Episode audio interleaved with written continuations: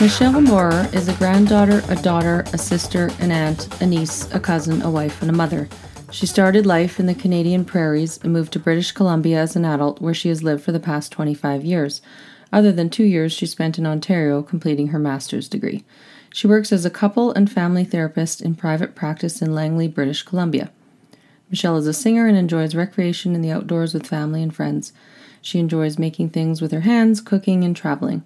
Michelle has 30 years' experience providing counseling for individuals, couples, and families. She works in private practice in a beautifully restored heritage building in Langley, British Columbia. Michelle offers courses for small groups on site at the Neufeld Institute or for larger groups off site. Michelle is a parent consultant, part of the virtual campus leadership team, and a faculty intern with the Neufeld Institute. We'll get the dog out of the room. yes, I told I told my my daughters I'm doing a podcast. They're laughing and joking about making uh, you know screaming from the next room, "Mom, can I come out of my timeout?" it's the only timeout they've ever been on. can I come out of the chains? I need to pee. Just because, of course, they know quite a bit about Gordon Neufeld's work, and uh, you know. Oh yeah, they have to just being cheeky. To yeah, of course. Just poke fun. That's hilarious. I, I always wonder, you know, what do people who are hearing bits and pieces of this actually make of it? Yeah, well, hard to say, I suppose. You know, when you're making a joke about it, it's it's easier to uh, misunderstand, I suppose. oh yeah, totally. Well, and I don't know if you know this or not, but I just facilitated the Quest program in a classroom. Oh, I guess you probably wouldn't know that. Yeah. I didn't know that, but that's okay. I'm I'm really interested to hear how that went. Yeah. Cuz my my daughters participated in the pilot. Oh, okay. Yeah. Mm. Well, it would, it's a much different format. I had to condense it quite a bit and I had to think of ways to try to make activities more interactive and that sort of thing, but yeah, I did six hour and a half long classroom sessions with a grade 10 classroom. Hmm. Just last week, actually. And would people, uh, would would you say, would the students say that that that was an uh, engaging and, and useful experience? Will you repeat it? Oh yeah, definitely, definitely. I think I think if I did it again, I would try to think of even more ways to bring in activities or at least in, you know at least one activity per session that's experiential yes. and then um, some sort of like even just adding more videos or adding more ways to break up me talking the entire time mm-hmm. right and in a classroom setting it's it's harder for them to be vulnerable and of course you know you're going to get the whole range of people and in terms of their feedback and their surveys most of them got something out of it most of them liked it to some degree, but there's a small, mm-hmm. disproportional amount of people, i.e., the three guys in the back with the big greasy hair over top of their faces. Those were the ones who just wrote terrible things. not Aww. not too terrible, but they yeah, they basically said one wrote actually stop presenting. I was like, oh, hmm. that's the meanest thing someone's ever said to me. But I, I understand where yeah. it comes from. And, you know, a lot of boys at that age, they don't want to hear that. They yeah. don't want to talk about this subject matters straight up and No, well and it's that it's part of that urge to escape from this discomfort, this awkwardness, the I don't know what I'm supposed to be thinking or doing. And it's all just better to avoid. Oh yeah, yeah, yeah. And I get it, but most of you know most the rest of the class, probably eighty percent of the class, you know, enjoyed it, got something out of it, was engaged at one point or another. The teacher mm-hmm. wrote a testimonial for me and said that there were um, students who she rarely have seen engage engage at one point or another in mm-hmm. particular conversation. They were asking really meaningful questions at times, like about nice. domestic violence, about uh-huh. um, yeah, they really got the sadness thing, the tears thing. Mm-hmm. Yeah, so I'm I'm glad I Well, did it. That's that's very useful uh, for a young person who doesn't otherwise have anyone to talk to about what's the uh, point of tears or what why would I bother with sad. Even that, in and of itself, just recognizing the need for it is pretty pretty important. Oh yeah, totally. And I you know, I can never know exactly how it's landing in their teenage brains, but if they just get that one small piece, if they just get permission to cry, then I'm happy. You know, I've done my work. Exactly. Well, and even mm-hmm. just, I think sometimes if a person just grabs a little bit of something that they think, I'm kind of curious about that, I and now I have more questions. That even that is quite fruitful because we're really wanting people to have that emergent curiosity to maybe explore more, to you know maybe watch a few of those YouTube free videos or something. You know, just kind of poke around a little bit more about what is what is Dr. Neufeld trying to say, or what is what's the importance of emotions, or you know, what is this that's going on with me or with my friend, or you know, any of it. Yeah, and at least we have Inside Out now, which I got I to i know, I love that film. I got to explain it to them in a way that probably makes way more sense to them. So they'll never watch that the same again, I don't think. Yes, I, I, you know what, I recommend that film to a lot of people, uh, for adults too, who are are uh, quite quite un uh, out of touch, I should say, with with the feelings. You know, having had a long history of of uh, not not feeling things, not not allowing themselves to feel things. Yeah. And it's interesting because I watched that film when it first came out in theaters and I was hanging on the edge of my seat going, please, the whole generation is watching. Please don't mess this up. And Oh, I had the same experience. Yes. Because sadness, right? Sadness is portrayed as, you know, the Debbie Downer. And I was like, please don't do this, don't do this. And when sadness saves the day, um, Yeah. yeah, it was just like victory and want to jump out of my seat. And I had the same experience, Eugene. I was, I was uh, the same, you know, in anticipation, just really hoping that they would convey that emotions are all important, that they all have purpose, and I thought they did a great job in the film of also portraying our fear of sadness. yes, you know, our incredible reluctance to go there, to allow that feeling to even have any room. And so, yeah, I mean, when I'm when I'm talking with adults or young adults or or even adolescents about feelings, well, I can use that that film quite often. Most people have seen it, so I know everybody's seen it pretty much. So it's really handy. it's a really helpful cultural reference now that most people have seen it. Yeah.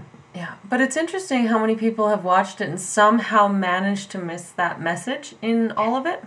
Yes, I agree. And then I, I sometimes that's that's what I ask people to do. Okay, so we've talked about this, and I've told you my eyes and what I saw in the film. Now I'd like you to go back and watch it again Yeah, and see what you see this time.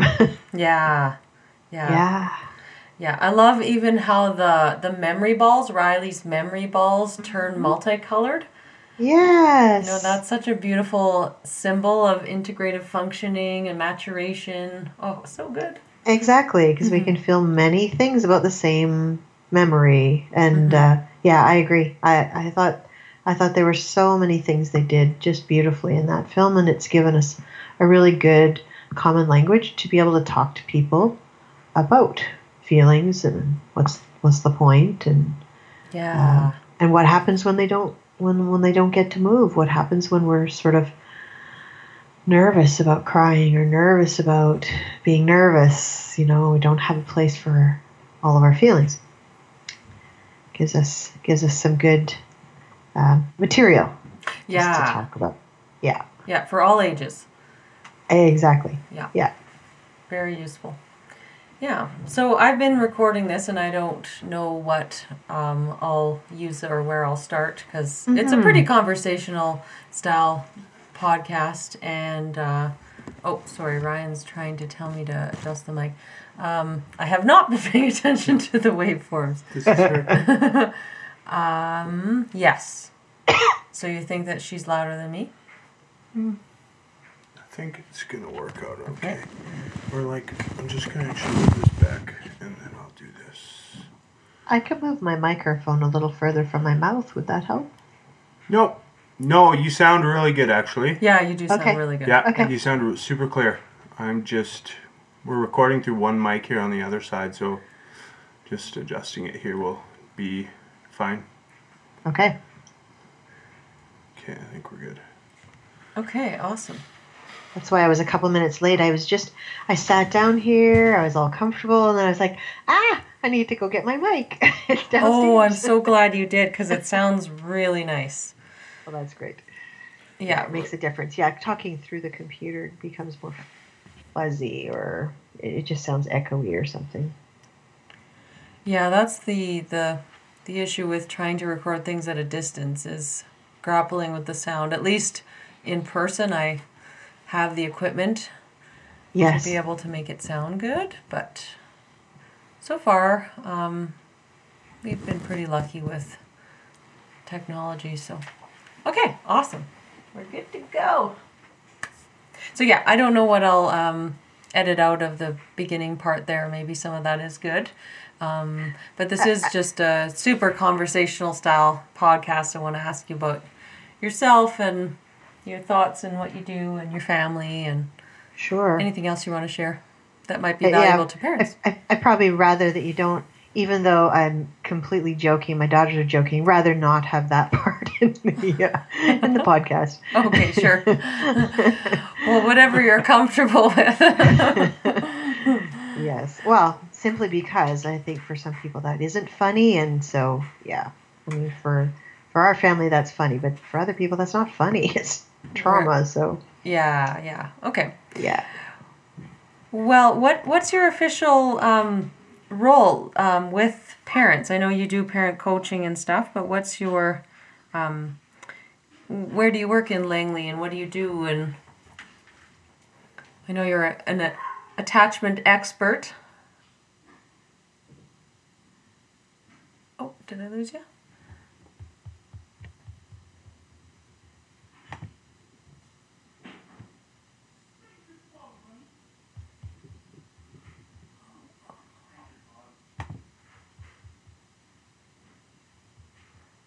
Oh, hey, Deeds.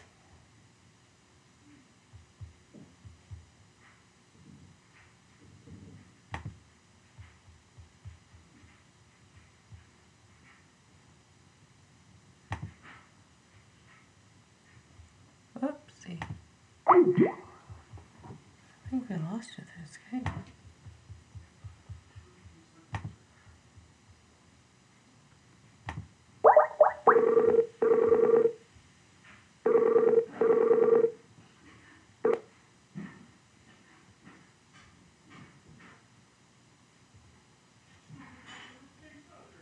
Hello? Hello?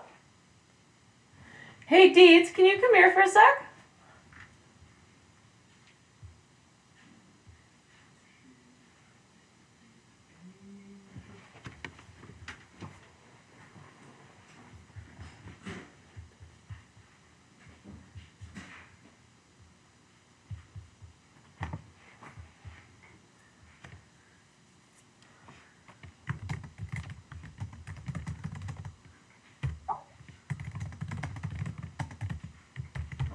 Hey, Ryan.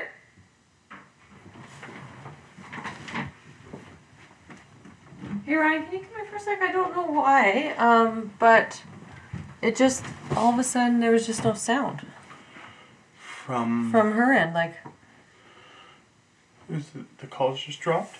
well, I actually ended up hanging up because I thought if I called again, it might, um, it might just rectify it. Okay. But literally just nothing all of a sudden. I- I've got full bars on my internet and the sound just cut out. It cut out for you and her. Yeah, I guess so. Or like she, you just couldn't hear her anymore. Yeah. Okay. Well, just try calling again. I think. the best way to go. Just don't even worry about fucking anything. Just try it again. I wonder. Sort of It's ringing.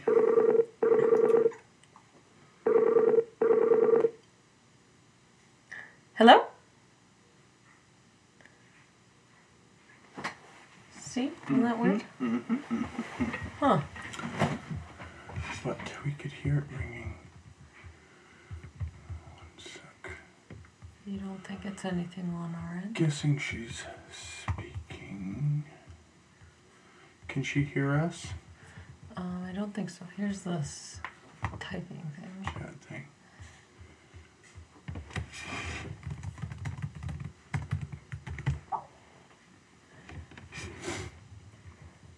Hello, hello.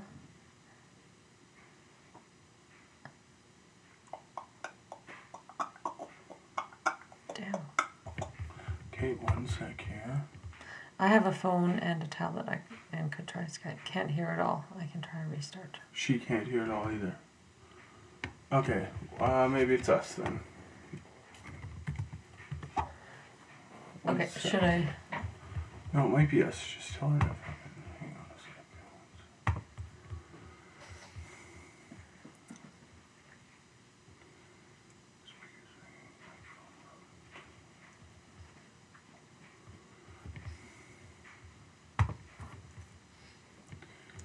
That's very odd. Well, it's very odd because we had sound and then mm-hmm. and then had no sound. Yeah, yeah, exactly. So, input. Yeah. Input. Output. That thing.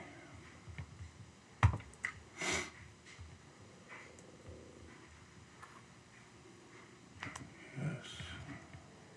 Microphone, yes. Hello? Hello? Skype? Don't do this to us. Yeah, don't be annoying.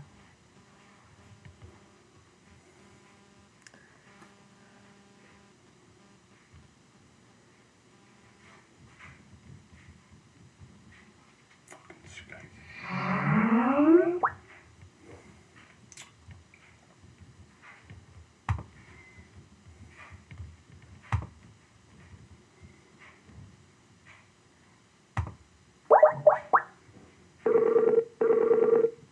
She's just restarting her laptop, she said. Okay.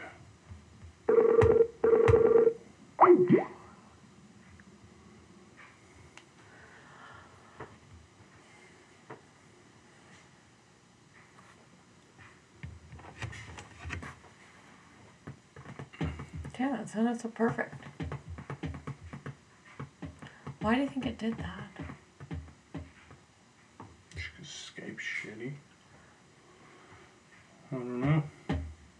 Alternatives are Gmail, Facebook. Facebook.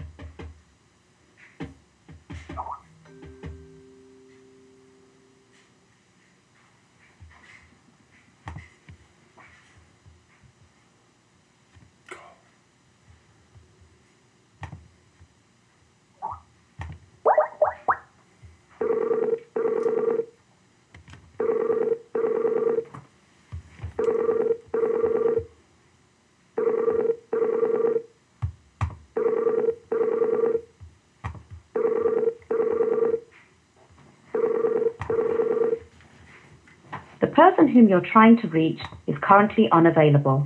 Please leave a message.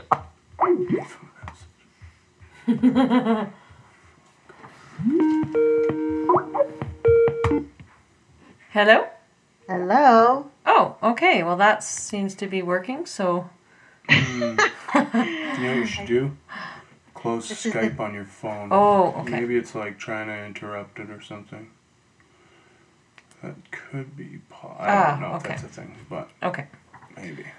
Okay. Well, we'll just resume, and if we hit a wall of futility, we will find our way through. Have some sadness and some tears. I do. I've got Facebook. I've got Oh, okay. Google. We'll we'll figure something out. Okay. Yeah, if Skype So- crashes again, then, or I don't know if it was Skype or what the problem was there. but- I'm not sure. It was really strange. It was coming up with an error message about my can't access your sound card. Maybe you need to restart. So it could be because I had my computer open already and then I plunk, plunked in the headset after. Oh, okay. You know, sometimes it doesn't like the order of things. Right. Yep. Yep. I It could be. learned finicky. that recently doing course assisting. Ah, yes. So both of us uh, have the experience of grappling with technology. yes. Okay. Entertaining and, you know, good practice for walls of futility. Yeah, yeah, exactly. Okay, so you are a parent of two I am a daughters, right? Two na- two teenage daughters.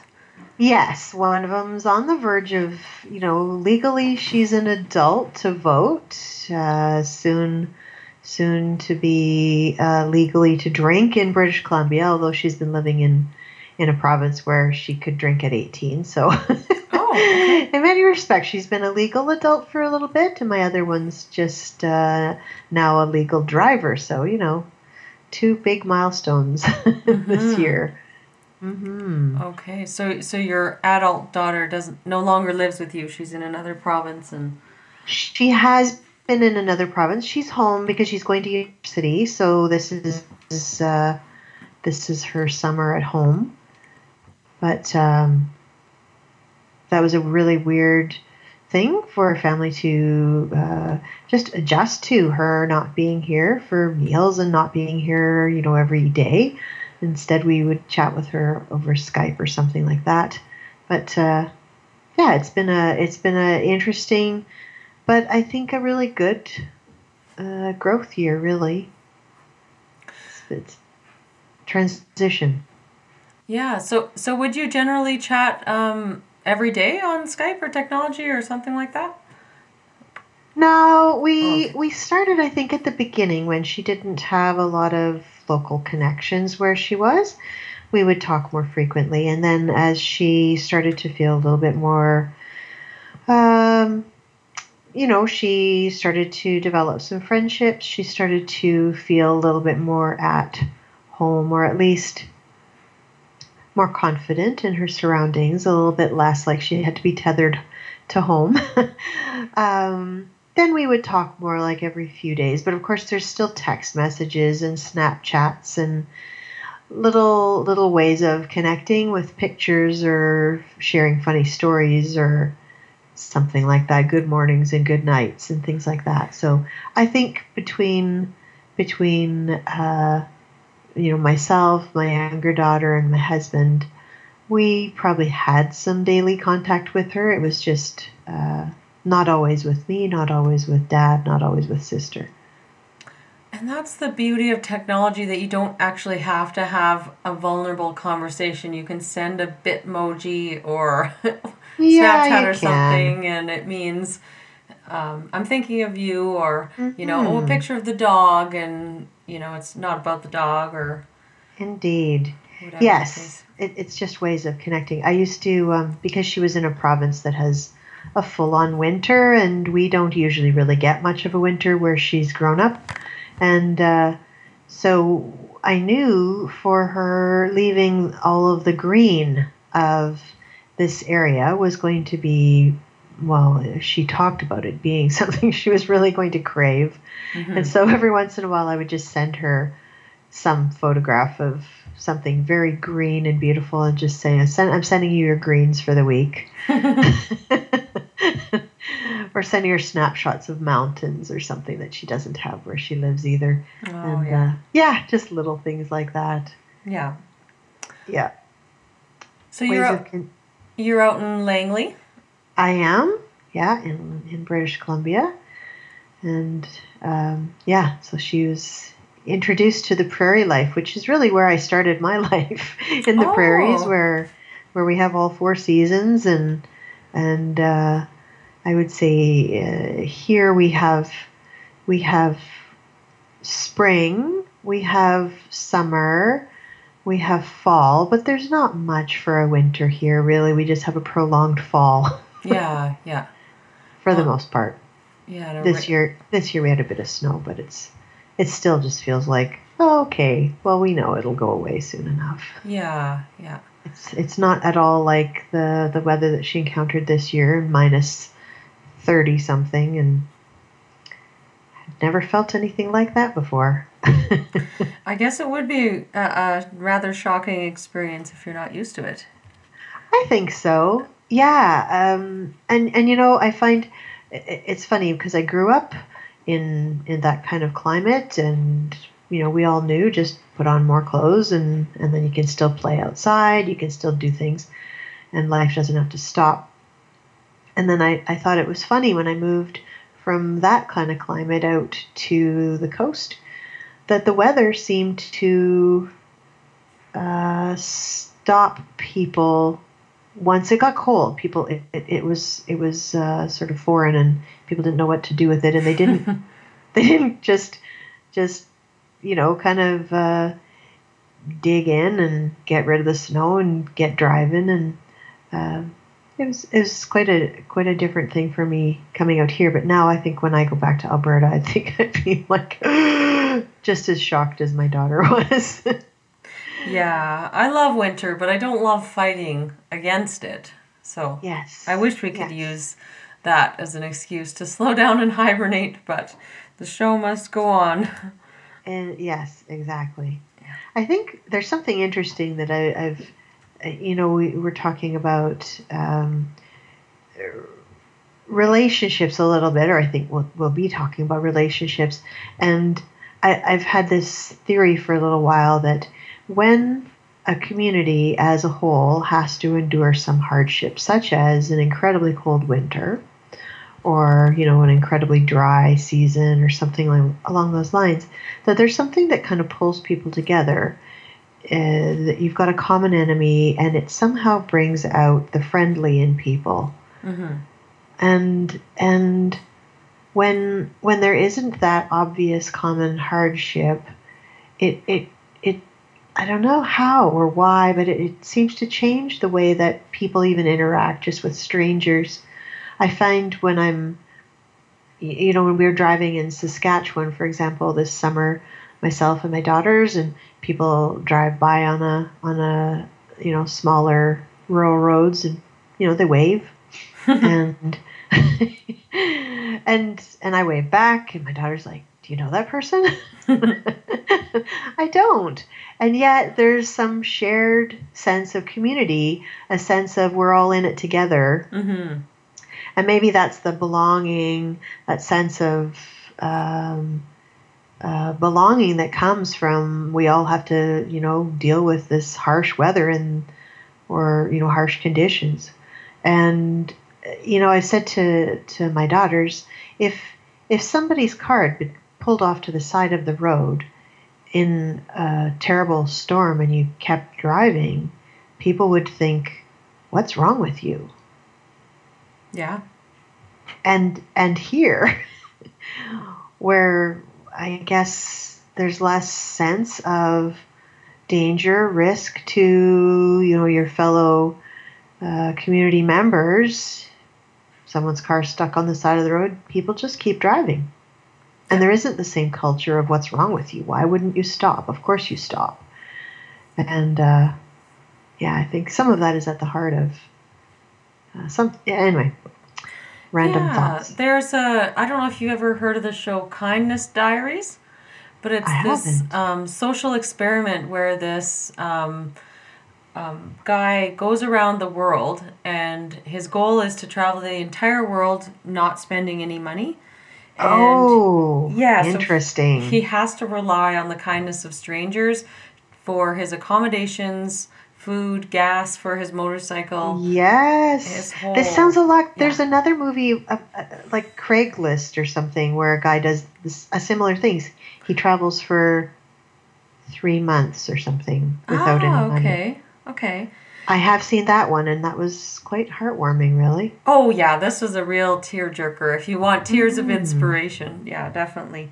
Um, so he, I guess he filmed a whole season doing that, and then he went back and filmed a second season, feeling like he needed to give back. So he he poses the experiment in the same way, but then he ultimately ends up giving back to many of the people along the way who move him. But he still has to get through the night based on their gifts On their and- kindness. yeah, exactly. And then the next day he'll offer something like, I'm going to pay for your children's university or whatever the case may be. But Nice. um, yeah, of course, in every urban center, it's really, really difficult to connect Yeah. in. And in rural towns, oh, you're, you'll totally get your needs met. Or in, you know, Bhutan, Absolutely. they'll just take you right in and feed you and give you the Yes. best bed. They'll give you the, you know, the the head of the household's bed to sleep in and that sort of thing. Yes, well, I mean, I certainly ponder what is it that that keeps us so close to those, um, j- just that natural sense of it's it's it's it's something that gives back when you give to other people, when you connect with other people in a meaningful way.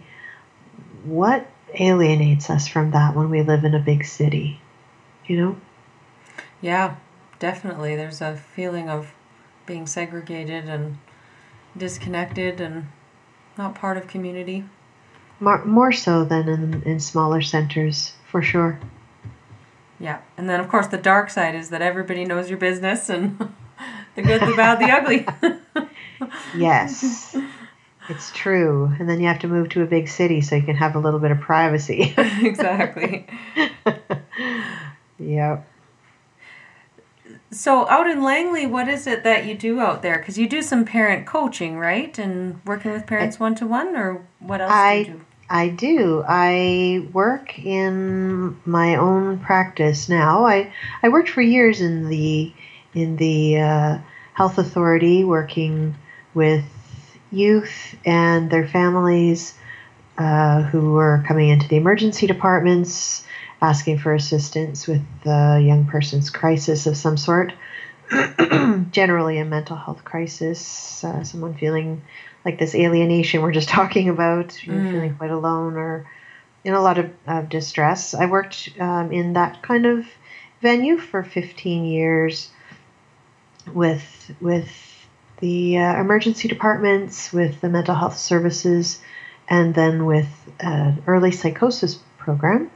And then um, I had always wanted to have my own practice.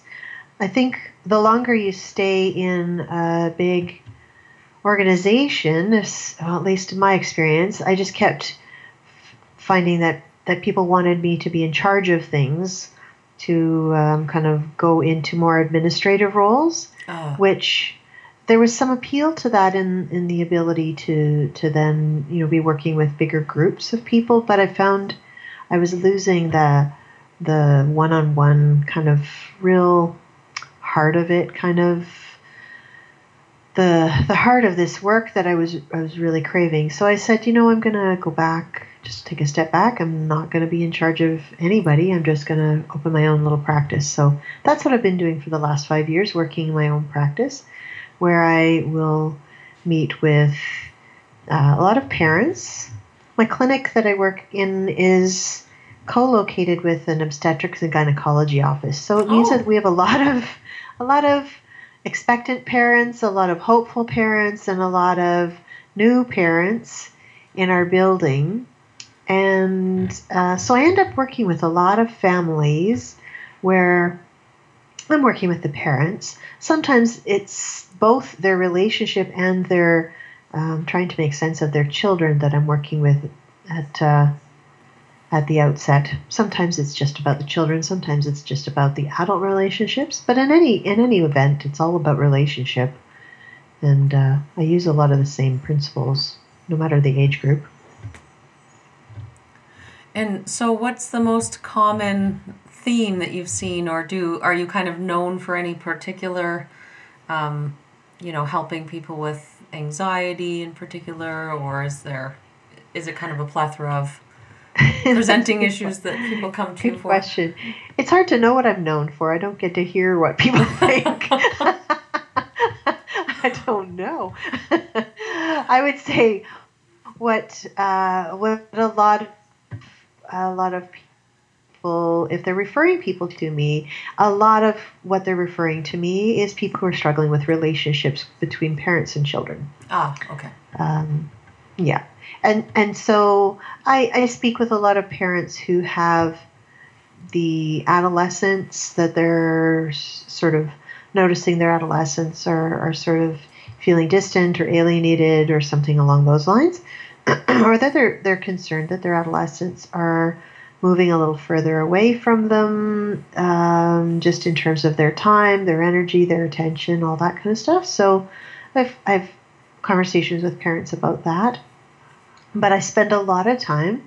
I think probably because people um, are are just aware that I work with with the obstetrics and gynecology group. I get a lot of referrals for parents of uh, three or three and a half or four year olds Mm. And maybe there's a second sibling that's on the way or just arrived. But so I'm working with a lot of parents with preschoolers, Oh, okay. and I and I love I love working with preschoolers. Well, I don't I don't generally see the children myself. I see the parents, and I work with them, consulting with the parents about making sense of their children so that the relationship can go forth unimpeded by the things that sometimes you would take offense to if you didn't really see it yeah. or make sense of it. And and so is it mainly Gordon Neufeld's work that you draw upon, or do you have other mentors that have been had a strong influence? I would say it is primarily Gordon Neufeld's work.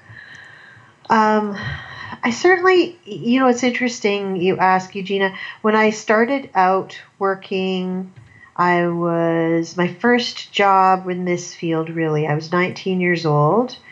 And I say sometimes when I'm talking to people, I was baptized in counterwill. I I was uh, hired to work in a group home situation with eight adolescents. I was hardly hardly older than they were, and none of them were attached to me, and all of them had had difficulties in the relationships with adults in their lives thus far, and didn't probably have any reason really to think much of me, and so I was charged with things like, you know, you need to get them to do chores and get them to get up and get them to brush their teeth and go to bed on time and go to school and all these things that parents are trying to do. And, you know, if parents find themselves coming up a bit short on influence, how do I influence my my children to do these things that nobody wants to do? Imagine, you know, being barely older than them and trying to be trying to be the motivator. I had to learn really quickly, even before I'd heard of Gordon Neufeld, that there were certain ways you could not interact with an adolescent and expect anything to get done. Mm-hmm. Yeah. So sometimes I jokingly call that my baptism in counterwill. Yeah, no kidding. Yeah, it's really yeah. funny when we put it that way, you know, that um, you know, how how could we expect them to do all of these things and was it were your superiors advocates of, you know, punishing and rewarding them and that sort of thing? Um, question. Yeah, there were certainly some consequences and things like that. That at the time I didn't think much of those things, but I mean I was a junior person in the in the team. I would listen to whatever they were going to do, but whatever kind of consequences they would, you know, bring down upon these young kids. Ultimately, I still had to try and have a relationship with them the next shift or later on that same shift And so even if I had to be the one that delivered a, hey, here's the bad news. So, you know, the powers that be have decided X, Y, or Z. Um, I wouldn't, I wouldn't come down heavy because I knew that that wasn't going to go anywhere. Yeah.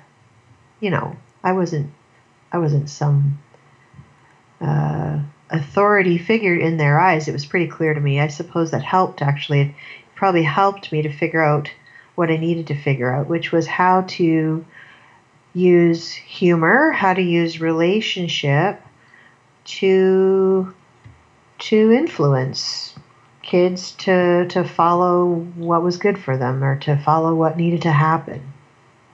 I knew that I didn't have any power. So, yeah, I had to get creative. Yeah, so it was pretty intuitive from from the get-go that you needed to have relationships I think so. in order to get someone to do your bidding. Yeah, otherwise I was just dead in the water, you know. yeah. Like a sailboat with no wind. Yeah. I wasn't going anywhere. Had to had to figure out things. So yeah, I mean I figured out I figured out things and some of it is intuitive, you know, I just uh, I knew I knew how like the one of the girls it was really tough for everyone to connect with and she didn't want to hear from anybody. She didn't want to admit that she needed any adults. She didn't want to listen to anybody's ideas. I think at that point I had some advantage because I was not too far from her age, and I kind of used that you know closeness in age so that we could talk about some things that I was still in touch with. I think she was about 14 or 15 and I was 19, so I used a lot of the things we had in common and and then there was a time when she really wanted to go out and she was trying to figure out how to spike her hair. Now, this was the 80s, you know, so spiking the hair and making big hair was pretty cool if you knew how to do it. and uh, I just happened to know how to do it. So I became her favorite go to, and she started leaning on me, and our relationship formed. And I was like, hey, there was some success there. That's pretty good. I didn't have to compromise anything. I didn't have to give her any, um, you know, break any rules or you know do any of those kind of things that didn't have integrity. I just had to connect with something. She she needed to figure out how to do these crazy big hairdos. yeah, yeah. Yeah. You had the info that she needed. I did. I could lead the way. I could. You could be I could alpha. be her go-to person. yeah, it was funny. So then after that, you know, after I helped her the one time, then after that, if I was coming on shift, I would sometimes I would just arrive on shift and she'd be there. I'm going out. I need your help. she'd be just waiting for me to arrive. So that was always fun. so how did you end up in this line of work then? Like what what drew you to it? Well, that's a good question. Because you've been in I, it since uh, you were 19 then at least. Uh, yeah, well, yeah, this is what I've done my whole career. I've worked with young people and their families, relationships all along. I, I, um, I don't know. My mom laughs and she says I was a social worker when I was five years old. I was uh, living in a. We lived in a trailer park for a little while when I was a little kid, and my mom would be making cookies. And I knew some of my my friends. Their moms didn't make cookies, and their moms didn't really uh, they their moms weren't doing very well and I don't know. I didn't really think about that. I guess I just knew that their moms didn't make cookies. So as soon as my mom would say she's making cookies, I would go out in the front step and I'd go, "Hey, everybody! My mom's making cookies. Come on over." my, my mom's like, "You were a social worker from day one." ah, okay.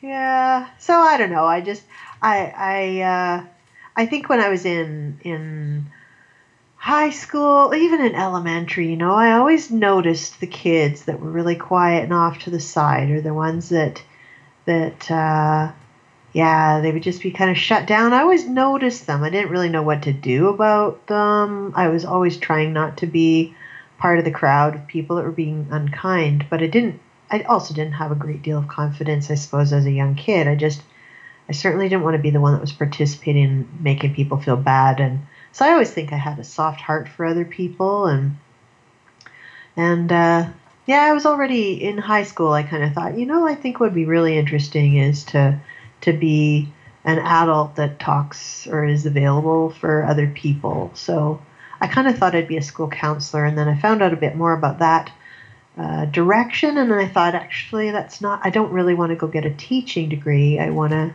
just go into something that's a little bit more counseling oriented, and ended up taking my first uh, undergrad in social work, and then followed that up after a few years working with young people and families. I followed that up with pursuing something very specifically about working with families. I did a, a marriage and family therapy degree. Oh, okay. So you've really focused on the couples thing. I really couple couples and families, so relationships. Oh, relationships. yeah. Okay. Yeah. Okay. Definitely. Yep. So did you study John Gottman's work? Like, did you get big into that, or?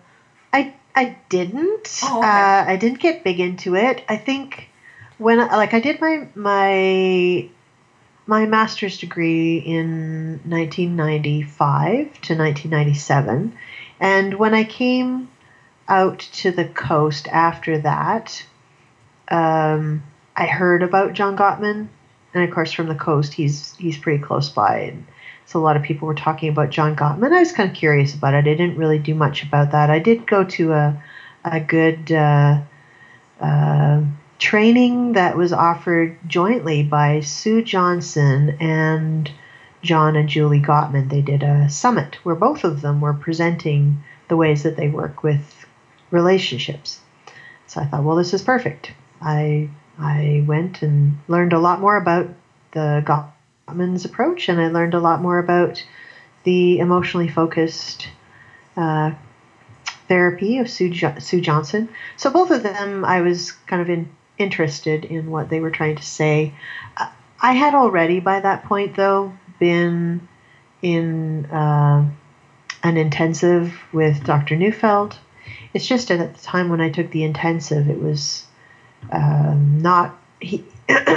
even though Dr. Neufeld had always said that yes, this applies to adults, he never joined the dots about how to apply this or how to um, clearly make the leap from making sense of kids to making sense of adults. And I was always a little nervous that I might make mistakes in my conclusions if I just Mm. jumped jumped from one to the other.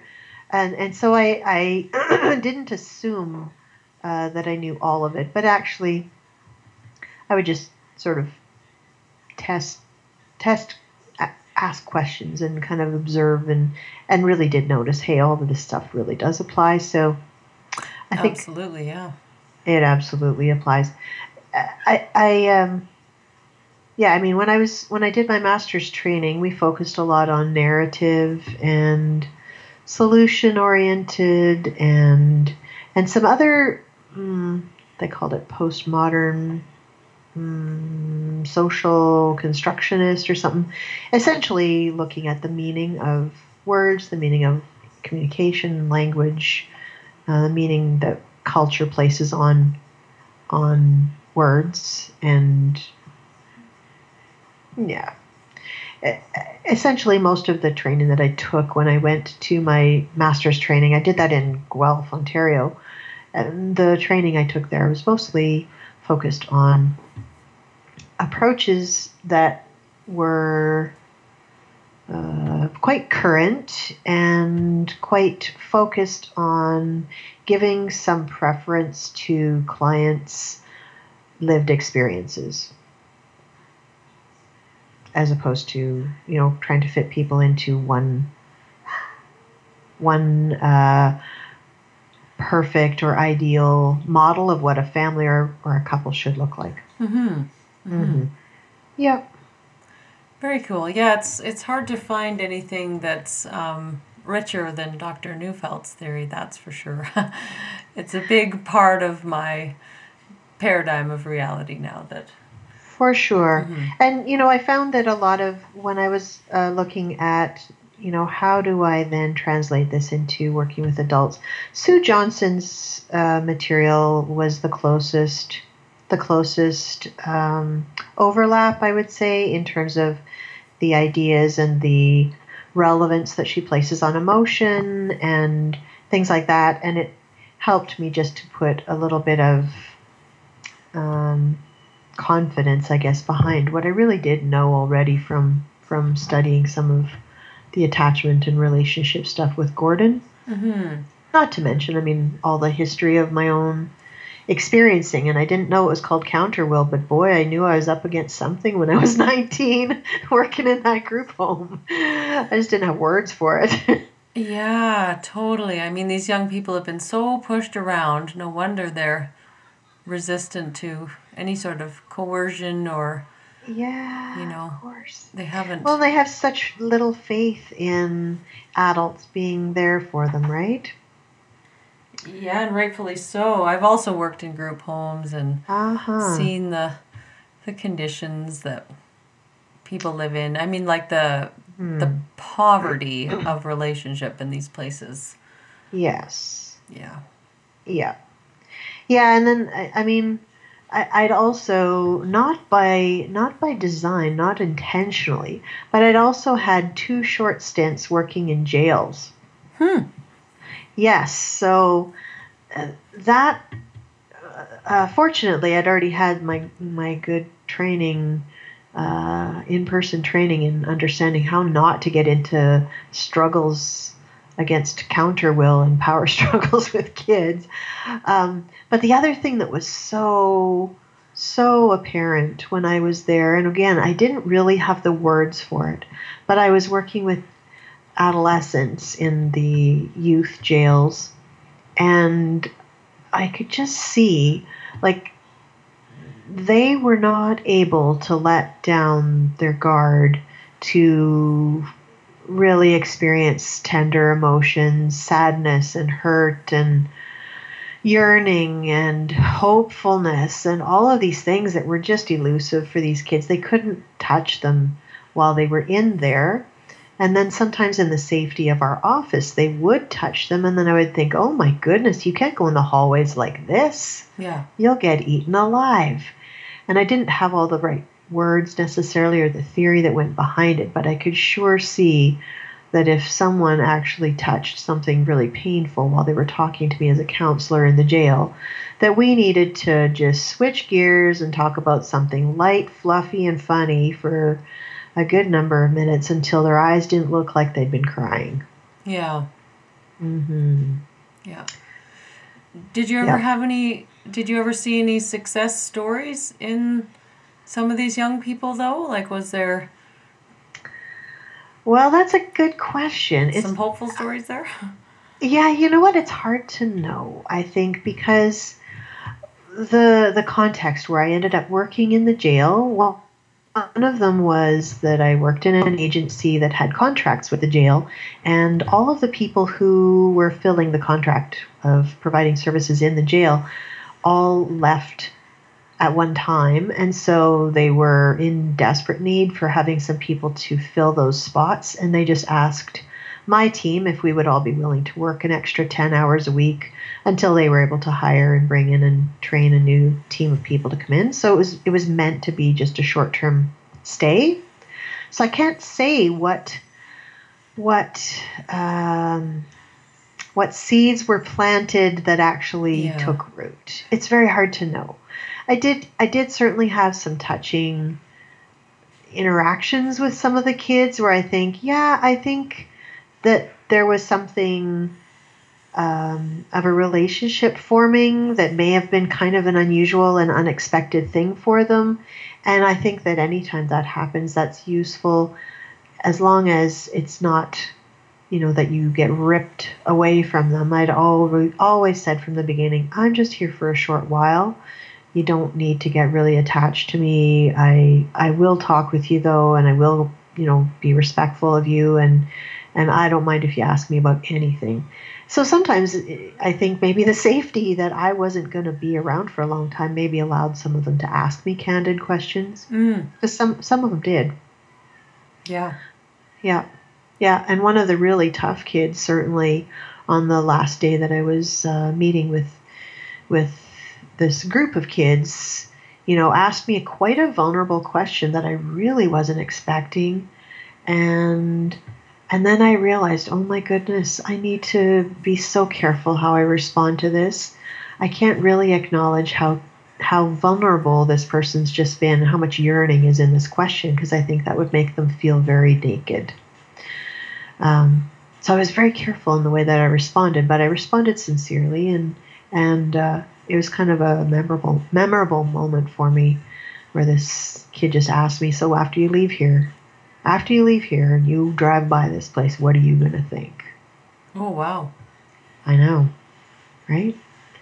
It said to me that it matters to him in this moment, for whatever reason, he's decided that it matters to him and he wants to know do I think, what do I think of him? I thought, wow, that's that's unexpected and you know i answered well i got out alive wow joking a little but mm-hmm. not entirely. I, I think that there was there was uh, a chance that had i uh, not answered from the heart that that could have gone very sideways.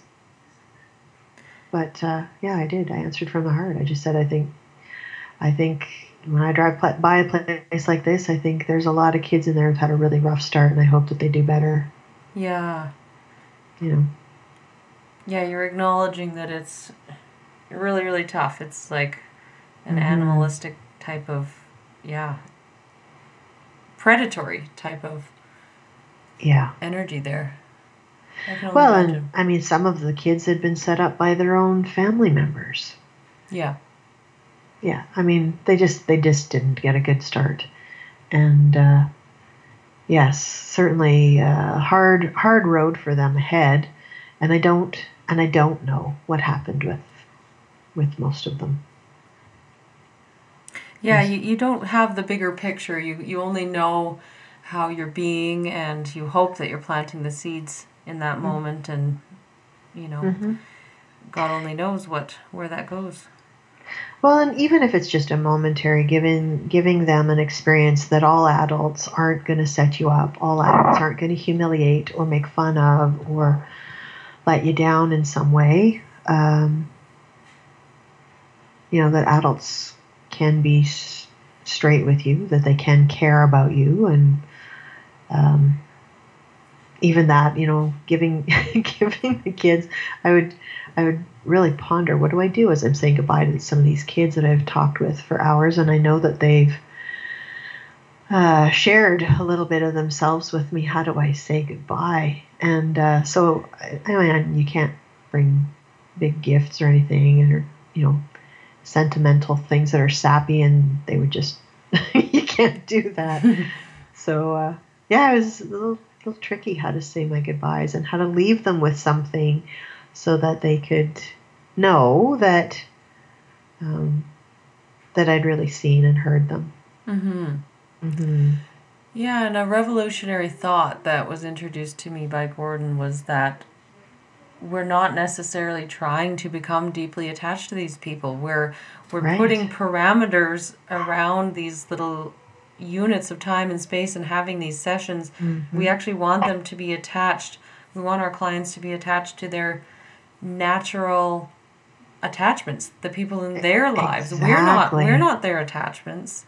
I mean, we're using the principles of connection to, um, you know, create that bubble of therapy where, you know, healing takes place and it, you know, mm-hmm. crosses lines, right, where people do get attached. But I mm-hmm. always used to think that that was the goal to try to get my clients to become attached to me. And why are we Right. doing short-term sessions? And we need to be you know look at the science of mm-hmm. attachment. We need to be working with these people long term and that sort of thinking. But i mean um, gordon neufeld's making sense of therapy Mm-hmm. intensive flipped that on its head where actually you know no we actually want to have a a limited time because there's Yeah. it's a bubble that you're creating that has a beginning and has an end and you step in and you step out just like And some of that is the safety that makes it makes it possible, right? yeah It does give them a sense that okay, some relationships can be exactly what they say they're going to be. you know, that someone can say, "I'm going to be here for a short period of time. I'm going to let you know that I respect or, or I'm interested in you as a person. I'm going to help you to find natural relationships that, that, you know, you might." you might be able to repair, or they might be just helping you to find a uh, somebody that that you don't yet know, somebody you haven't yet met, but what would they be like? You know, the fantasy attachment, even. Yeah, and I guess the message for parents is that professionals are not the answer. Professionals are Mhm. always um, looked at as the answer, but as Mhm. as helpful as they are, I mean, you are one. I am one too, but Indeed. Well, and, and I think of myself more in the context of, of, you know, trying to help a young person who might be, you know, a little bit lost from their parents is is trying to be a, a, a bridge back to each other yeah, if it's possible. Yeah. right. And that's essentially what you're doing with couples therapy, right? You're Mm-hmm. you're helping find, helping them build bridges back to each other. Yes. Yes. Yes, because often people have a really clear connection and then their attention gets uh, busy somewhere else as they're busy trying to figure out parenting or, you know, mortgage and all the uh, work that require that's required to pay for things. And and people can get quite far apart from each other. And yet uh, they started the journey thinking we would really like for each other to be the parent of my children. And or I would really like for you to be the person that I grow old with and and uh, yeah we can lose sight of that in in all the other chatter I think Yeah, totally. I mean, once the oxytocin wears off, all the issues start to come up, all the shadows Wait emerge. a and minute. Here I forgot all about that. they're supposed to emerge, right? I mean, they're going to emerge in the context of our closest relationships. That's, you know, that's healthy. That's that's providing you with like free therapy. Your partner's providing a mirror that you, you know, you couldn't dig that deep if you tried on your own. yeah. Yeah. Yes. Mm-hmm. Indeed. And so I, I know that Gordon Neufeld's work is so deep. There's so many different little, you know, portals to this subject matter and that subject matter, and it all fits together. And, um, you know, I don't even know where, um, you know, parents have to start somewhere. But um, have you ever thought, pondered the question, um, you know, if you could just kind of offer one piece of wisdom to parents that would you know transform their their parenting or the their way of interacting with their child you know. What would you pick or where would you start? The golden nugget. or like Oh, what's your favorite kind of um, subject matter with relation to this this work that you're just really keen on?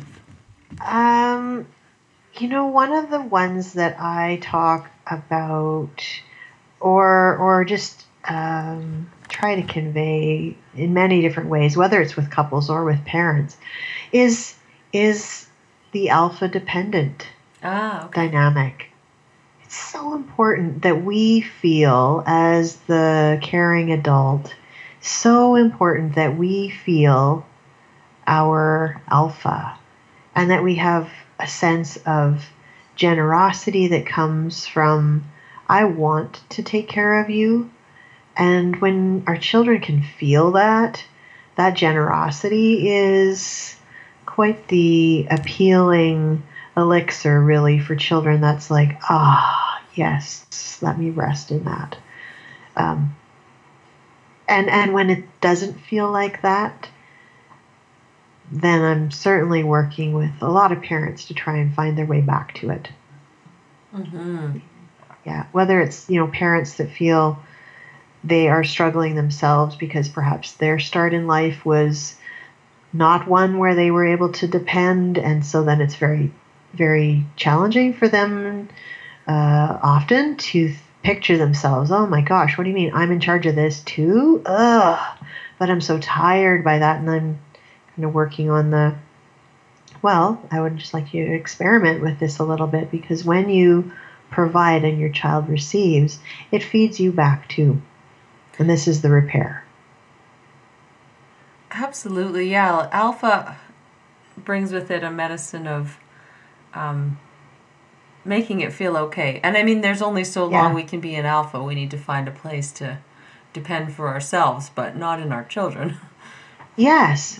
Well, and and so I think that's yeah. If I would say that's one one area that I spend a lot of time um, just talking with people about is this alpha dependent dance, and between two parents, it's so helpful if both of them have a sense of that dance between them and the uh, ability to hand it off to the other person when I'm exhausted. I've been alpha all day and man, I just need to sit. I need to, you know, find that there's a little bit of breathing room for me to rest. And yeah, Yeah, the problem is when everybody is starving and um, in a depend, thus in a dependent mode themselves, in need of care when they're expected to be the ones providing. yes, Yeah, it is so hard then. And it's so hard even to imagine when you were in that depleted state of mind, that depleted state of body, that the answer is actually for me to find in myself some generosity to give. And that this will actually then, when I can give with generosity, that that will feed me because it's it's a hard it's a hard thing to imagine. hmm hmm And sometimes that means, you know, adults have to find their moments of rest. Maybe it's maybe it's uh, the thing that in fact that they've been missing. Some adults have access to rest that they can't actually take advantage of because they are so themselves so concerned uh, that they can't they can't feel that anyone can actually give them rest. They don't right. they don't feel the trust. And and you know, there's a lot of injury there, right? A lot of grief. Yeah, some people have never known rest. Yeah, I know I was definitely the alpha child. It took uh, a really strong alpha invitation from a mentor of mine to help me finally feel rest and trust. And I was like, what is this trust you speak of? Why would anybody do that? But yeah, Exactly. And and yet what what a healing experience when you just get a little taste of it, right? You go, okay, this is what this is what it's supposed to be like. Wow. And then a lot of grief too, because wow, I didn't have that. hmm Mm-hmm. Mm-hmm. What was it like for you growing up with your parents? Now you can kind of analyze your childhood. Did, were you quite at rest, and or did you kind Um, of come I to had this some work as an places I was at rest and some places not. Hmm. hmm Yeah, no, I would say um, in many respects, I was also myself in an alpha place. And um, and yet I did have people that I could count on. So yeah, I think I had a little bit of both. a little bit of both. Yeah, and I think probably both you and I are products of the you know spanking generation and that sort of thing. Yes. Yeah. And I, I can't say that the the spanking thing was a really big thing, but but uh, for a lot of my growing up years, we also lived with my grandparents, and they weren't spankers either, uh, I should say. But um, there was just a, a, a thing on the radio they were talking about, you know, when you were a kid and you swore, what happened? Mm. I know what the bar of zest tastes like. Oh, okay, yeah. yeah. So, you know, that wasn't great. And uh, so I and yet my my grandmother who's the one who had this very stern um, you will not be saying that you won't be saying that around me anyway uh, on the other hand, she was like this incredible softie who invited relationship a lot, and Right. and uh, you know, so like I said, I had a, a bit of both. And she had her parameters around what she could not invite and what she could. She certainly did, and and you know, you just had to know what those were, and uh, yeah, I think my mom was was very young when I was born, and I think for her, uh, you know, as as uh, a lot of young moms get, a lot of unsolicited advice, probably a lot of things to make you question whether you know what you're doing, and and so I think she did question what she was doing, and uh, didn't have a really strong lead, but uh, yeah, that's where I that's where I got sort of into the alpha mode. I think is I could see where there's moments where she wasn't sure what to do, Mm. and I would just step right in there. So I Right. had some un- undoing to do as an adult. Yeah, yeah. Yeah. Well, I'm sure most of us in helping professionals are coming to it with some sort of alpha complex, whether that be I by defense or or default. default. yes, of course. Yeah, indeed. I was uh, I was just thinking about um, I I haven't talked with you at all about this, but I I was just uh, thinking about something that I'm just starting to to work on. If if if it's okay for us to shift gears a little bit. oh, yeah, of course. Yeah. So I I um I know that this year uh, Dr. Neufeld had a class at the annual conference about parenting and preparing for parenthood Oh, yeah. and and uh, then we talked a little bit more about that because of the clinic that I work in. I said, well, I've got such good access to people who are preparing for parenthood, and so I've started to talk to some people in the community where I'm living, some of the uh, obstetricians and some of the midwives, some of the health nurses who visit new new parents, and um, I've heard something that is very interesting and um, alarming, and I'm I'm curious. I, I, I expected it's probably widespread, but one of the one of the things that I've heard as I was speaking with one of my colleagues at the obstetrics clinic is that the the um, infant development center has noticed this past year a, an alarming number of children after one year of age are presenting with uh, developmental delays. Hmm. And they believe that this is connected to parents' use of social media or cell phones while they are caring for their infants. Oh, jeez. Hmm. So that certainly um, got my attention, and some of my uh, thinking about you know where I might put some of my energy in the next year or two, and trying to see how do I help, how do I support parents to be, so that at the end of a year, they've got a child who's developing as they ought to, and that they've got this solid relationship that they can parent with. Rather than having children who are struggling developmentally, uh, who then you know require even more of their parents' um, time, energy, attention to repair something that could have worked really well if they had only known. I'm not surprised that that's the case because when I think about how often people are on their devices, right, and then I think about, um, you know, just the the still face experiment video, Exactly. right, I, and I, I've shared that one with a few people. yeah, and I mean they have some, you know, up to date ones on YouTube and stuff. I'm sure you've probably looked at those, but I've I've shown those too.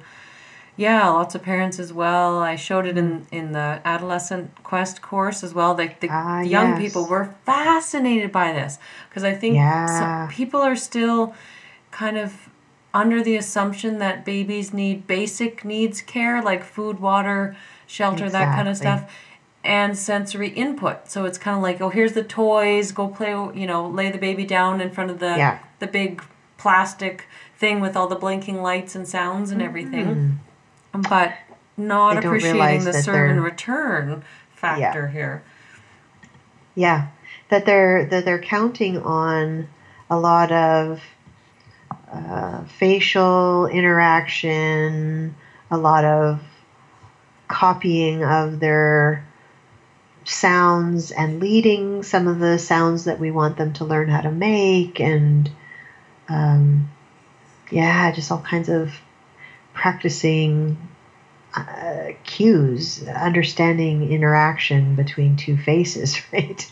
Yeah, yeah, totally. Ah, live faces, not TV faces. Yes. So anyway, the the one of the physicians told me that the the local clinic are now handing out to newborn babies instead of what they used to just give them a little, you know, a knitted cap and booties or something like that from the hospital. That now they've actually got some funding to give babies uh, a little bib when they're at the hospital that says something like I'm cuter with- than Facebook. play play with me look at me love me or something i have to see one of these bibs but oh yeah there's three short things but one of them is play with me and look at me i think. And i think ah! And you know just talking with my colleague she's like wow it's really sad that that this isn't obvious. Yeah, yeah, and that totally. this isn't happening and that the result is a, an alarming increase in children who qualify for developmental delay. wow. Yeah. Yeah. It's not like we opened up a nuclear plant here. This is not, you know, this is not poison and pollution. This is, uh, this is something that we're all seeing. Pa- Parents' eyes are stuck on these little handheld devices, and, and babies are getting still faces. mm-hmm. Yeah. Yeah, totally. When I think about, you know, yeah, if you go to the park or something, how often do you see parents? Or you just see, yeah, I've had to do like stay and play type programs and stuff, and it's just kind of like mm-hmm. a drop in play program, and, and parents are getting out there to, you know, get some social interaction and that. But yeah, the devices thing is a huge, huge problem. Yeah. Yeah.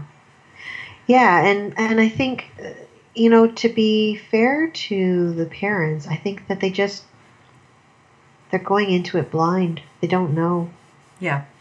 They don't know that that's going to have any impact. I think if they knew the impact it could have, that they would, you know, feel dreadful that they'd potentially done that because most of them are are well intended and really thoughtful about the food they're feeding their babies and you know trying to get really you know really good care for them and all kinds of things. They're just not not aware. Yeah, and I think it's easy to get really stuck in a literal perspective of, you know, changing the baby, feeding the baby, you know, all those literal things, but mm-hmm. not thinking about the emotional connection and Yeah. Yeah. Well, and I think even what if this is if this is um, impacting infants in this way, what are they seeing in kindergarten? And do they know that what they're seeing might be connected to this? You know, are people able to jo- join the dots?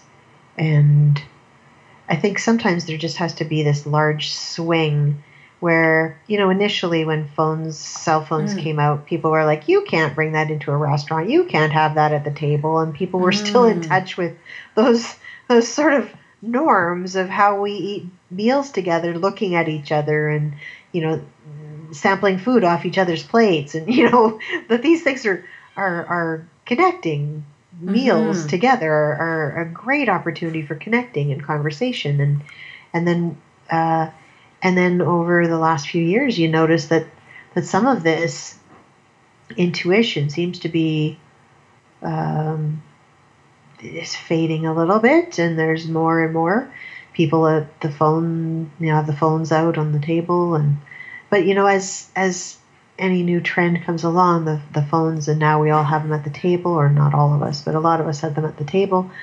Will there be a a moment when people go, you know what? Like I used to like going out for conversation, and let's just put the phones away. I, I'm I'm hoping that that swing back will come. Yeah, there was a really amazing um, TED talk that was used in the Quest Adolescent course that uh, Tamara Strijack from the Neufeld Institute Yes. um, put together.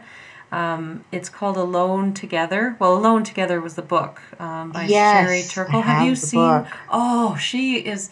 She's so wise and so integrated. She really explores both sides of the perspective. You know, Yeah. um, you know, technology is wonderful and offers us all of this, but you know, when it um, gets in the way of our fundamental need for human connection, that's where it becomes a problem. That sounds like a good one. I think I'll have to look it up. Yeah, it's, I, it's I have her good. book right here. Sherry Turkle, I think, is it? Sherry? Yeah, Sherry Turkle. Yeah. Yeah.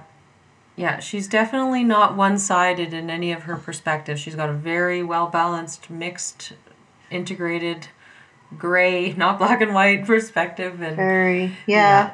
a Well, I think that's why we have to be. We have to acknowledge, like, you know, when we started talking this evening, we were talking about having a child away at university, that social connection through, uh, you know, Snapchat and Instagram and, you know, Skype or whatever, that there's lots of lots of ways of staying connected to a family member long distance now that we didn't used to have and i think that part is amazing Mhm. because i think you know when i went to to school away from home uh, i didn't have that i mean it cost quite a lot of money to phone home and uh, that just wasn't an option to do that on a daily basis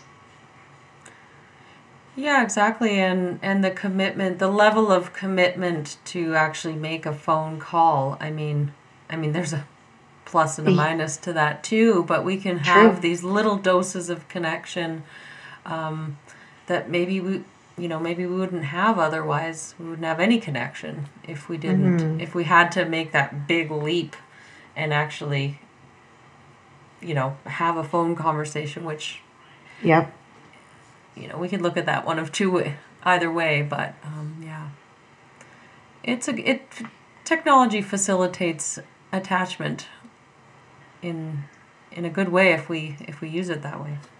Yes, I often think of it if you've if you've got an actual face to face relationship with a person and you're using social media to connect with each other, then it then it accentuates the relationship. Yeah. If you don't have a face to face relationship with this person, it, it, it seems all like a very difficult way to actually form a sincere relationship Yeah. and and then and then I think, well, gosh, wouldn't it be uh, in a way maybe more vulnerable, but certainly more plausible to form relationship with people whose faces are in the same city as you? Mm-hmm. You know, if it's somebody you don't know, you can at least play cards together or go for a walk together or something. Yeah. Um, but uh, yeah, I mean, I, well, lots of lots of gray area in this one for sure. But anyway, I just thought I would share with you that that uh, interesting development, and and I look forward to uh, trying to find my way to work with some of the other people in my own community, just to kind of support the the parents who feel isolated and thus they're they're they're uh, moving into their devices as a way of not being so lonely or not being all by myself or something yeah. How to reach how to reach out to them and provide something that's meaningful and something that actually fills them up in a way that doesn't compromise so much of their children's well-being.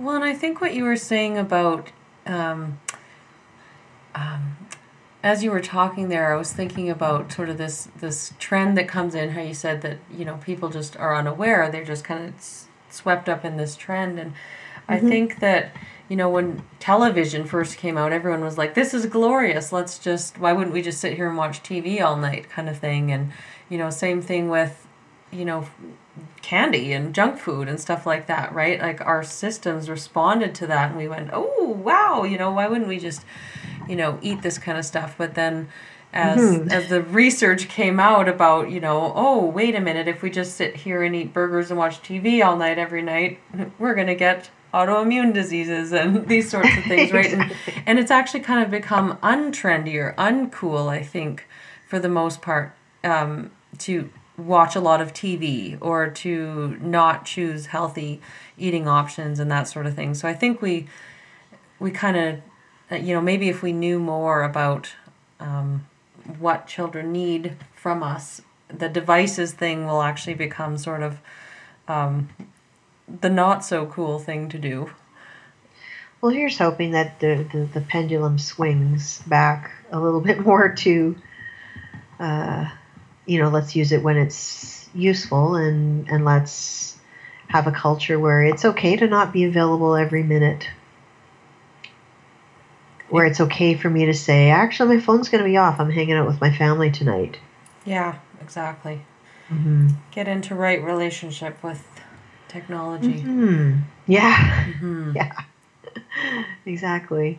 We used to say when the phone would ring and it would be dinner time when I was growing up, why would I answer that? I pay for it for my convenience.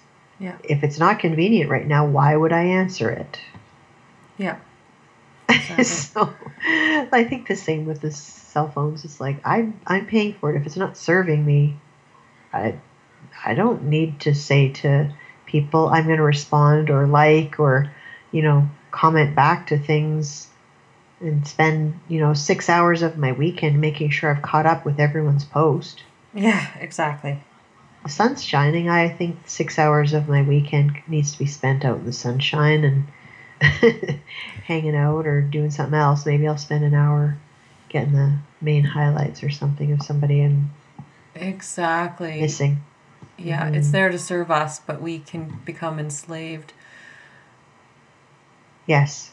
Yeah. Well, and I, Yeah. I, I think there's a lot to what you said too in terms of people just are not aware, they just don't know. And I think um, when people are seeking answers, parents are seeking answers, like look at the sleep training or the timeouts, or, you know, you, you want a solution. Um, and oh well this professional or this doctor said that you know that's how you handle it you give a you give a timeout to a child hmm X amount of minutes based on their age, or the child is crying, we'll put them down to sleep. They'll they'll learn they'll learn to um, you know self soothe and these sorts of things. And it's it's just a a perspective that's not um, not informed. That's it. I think it's just not informed with at what cost. Yes. Yeah. Yes. A, a, a saying that I've heard that I've used in reference to the technology is uh, um it's technology is like fire. It's a wonderful servant, a terrible master. Mm. Yeah. Exactly. hmm Yeah, great analogy. So, what was the um, what was the essence of um, Gordon's lecture on preparing for parenthood? I didn't go to that session because I knew it would be recorded and I could go. Yes, other and, and you know what? The, the the lecture I didn't get to go to it either. I think I was Oh. presenting at the same time. I was presenting Oh, about okay. emotions at the same time. Ah, and so uh, you know I, I I have have looked at some of what he's uh, prepared for it, and I and I plan to watch it sometime before I really sit down with uh, many more people and the the people in my community to give them some idea of what what what would be helpful. But the essence of the talk, I think, is because the it's uh, preparing for parenthood, and I think it's the subline is you're more you're more ready than you think.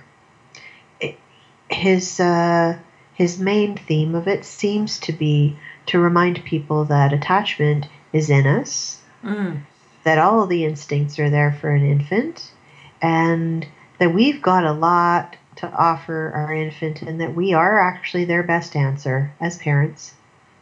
That we don't have to read 14 books and, you know, study up on things too much. In part, what we need to do is sit still, reflect, really feel uh, our own internal alpha. It's there. And, and, you know, read what it is that they're depending on us for. I think he's got some you know some tips for people in terms of facing some of the the fears of of what if I don't know what I'm doing and some of those questions that are very common for parents. Yeah. But uh, I can't say much more about it yet because I haven't watched it in. Well, and it can be so easy for parents to lose their instinct in, oh, what if I don't get the right stroller? Or, you know, Yeah. these little minute details of, um, you know, what products to buy and that sort of thing. I've watched so much alarm around that, you know, like there's this Yeah. stroller and that stroller, and what about the car seat? And, you know, I need to get the right rocking chair and these big, stressful um, dynamics around, you know, products, baby products. And Yes, getting products. the right thing, reading the right book, as if, as if there's one right way that would apply to my child, your child, the child down the street, the one you know next door to me. Well, each child needs something different in terms of the answer. you know, my child needs a hug from me, and the child across the street might need you know, permission for their cat to have a snuggle. Everybody's got a different need. It's just that we as parents, we're the ones that can read that. We're the ones that are are meant to be the answer. hmm And there's so much built into us if we don't get caught up in, you know, this pressure to purchase the right things, read the right books, do things one way. That in, in fact, a lot of a lot of what what's going to help is just the relationship, and it's okay not to be perfect. It's okay to recognize, wow, I'm still learning, and that's okay. or hey, we don't have enough money to have, you know, a perfect little bed to take with us when we travel and oh my goodness we're going to have to figure out something that's makeshift. Well that that's not going to be the the the deal breaker at the end of the day. It's i'm still paying attention to what you need. Yeah. if I get lost in, you know, I get lost in trying to chase down at, you know, an hour past your bedtime, running out to stores to try and get the perfect bed for you while we're traveling. I think I've lost I've lost my instincts there. hmm Baby just needs to sleep. Yeah. baby, baby will sleep just fine if we just figure it. You know, what is you know what is it that baby's going to need to sleep here? It- it- Yeah. it isn't a name brand thing. Well, and I'm sure you probably saw that in Mexico. And have you traveled to other places where you've observed some really solid um, attachment based culture and practice, and Yes, for sure. Yes. in spite of minimal minimalism by via poverty? It, yeah, indeed. I, I, a couple of, of images came to mind when you mentioned that. I mean, when uh, my husband and I went to Costa Rica, we, we were childless at the time, and we went to these lovely outdoor restaurants there. And you know that that long wait after you place your order for food, and then you're just hungry, sitting there waiting for your food. So if it's a long wait for us ad- adults, imagine what that is for children. Mm-hmm. And and in Costa Rica, at uh, many of the restaurants that we were at, the children were given permission to just walk around the restaurant and say hello to people, and you know, and and they did. They were they were uh, you know wandering the restaurant, you know, either chatting or smiling or making faces or hiding or just they were playing, and that that it was absolutely the norm there that children are given the room to play during this terrible wait where we're all hungry waiting for our food. Ah, Okay. And nobody seemed put out by the children coming by the table and smiling or waving or, you know. and we thought, oh, this is such a great child friendly environment. Yeah, I Yeah. think we're so alarmed in our culture, you know, that that we're going to upset or offend some other adult if our children be a child in front of them or near them. Mm-hmm. You know, and I, who doesn't love a little dose of, you know, a child's smile or some play or, you know, Oh, exactly. laughter. or- Peekaboo around the table, you know, staring at the stranger and making making uh, a game of things. Uh, so, yeah, I think we we could certainly use a bit more room for children's play, a little bit more room for children to just be wiggly because they're not adults. Of course, they're Mhm. wiggly. They're hungry, and uh, it's uncomfortable for us as adults. But we hopefully have some integrated ability to, you know, be hungry and be be uh, calm, you know, patient adults in the restaurant. But children, we can't expect that of them. Yeah, and I think the other fear is just that, you know, I need to have my eyes on you. You know, you can't be running around the restaurant, but there's a little more trust I think in in Latin America around children kind of wandering and in South America too. I've observed that. Mm-hmm. You know, there's just Yes, and I mean these weren't huge restaurants. It's not like the child was going to be out of sight. uh, out of sight. And you know, even even you know places like that where there's a bit more of that communal responsibility as adults. Even this is not my child, but if a child had stepped out of the restaurant, headed for someplace that wasn't safe, I have no doubt that several adults would have jumped up immediately and hauled them back to the restaurant. Mhm. You know, that there's a bit more of that sense of community and you know it's sort of like it's coming full circle to something we were talking about earlier the sense of community in some places seems more intact than it is in other places and that sense of community i think is you know part of the sense of community is we all are looking out for the children in our community Yeah, there's a collective child raising sense of responsibility. Yeah, I know I feel like that when I go out into the world in the grocery stores and whatnot. I feel like, um, you know, I can ha- handle my own and it's fine if there are children around me and that sort of thing. And yep I, I don't need you to, you know, whisk your child out of the way. Um, you know, they'll, chances are, given that I'm a stranger, they'll be quite alarmed when I approach them to, to pass by in the grocery store and they, they will move. They, they don't They'll need run to, to be your kind of reined in, right? Yeah, Yep. yeah, it's, it's kind of sad that there there isn't the space in our culture for children to be as free as, you know, I would like them to be. yeah You know. Yep. Yeah, so you observe some of the same things. Yeah, definitely. Oh, definitely in Mexico. Yeah, I think attachment culture is alive and well, and yeah, they have such few possessions, and yet the you know the babies are always you know held, and the children, the toddlers, are allowed to um, have you know big emotions, and there's not really. I didn't observe many reactions in people's faces. Um, mm-hmm. you know, when the toddler was having, you know, kind of a meltdown or, you know, whining or mm-hmm. crying or whatever, that there wasn't this sort of reaction in the parent's face that that that wasn't okay or that they needed to do something about it. They just kind of allowed it to happen, and I think they just saw it as, you know, that's the two year old being two. Yes, mm-hmm. I agree. Yeah.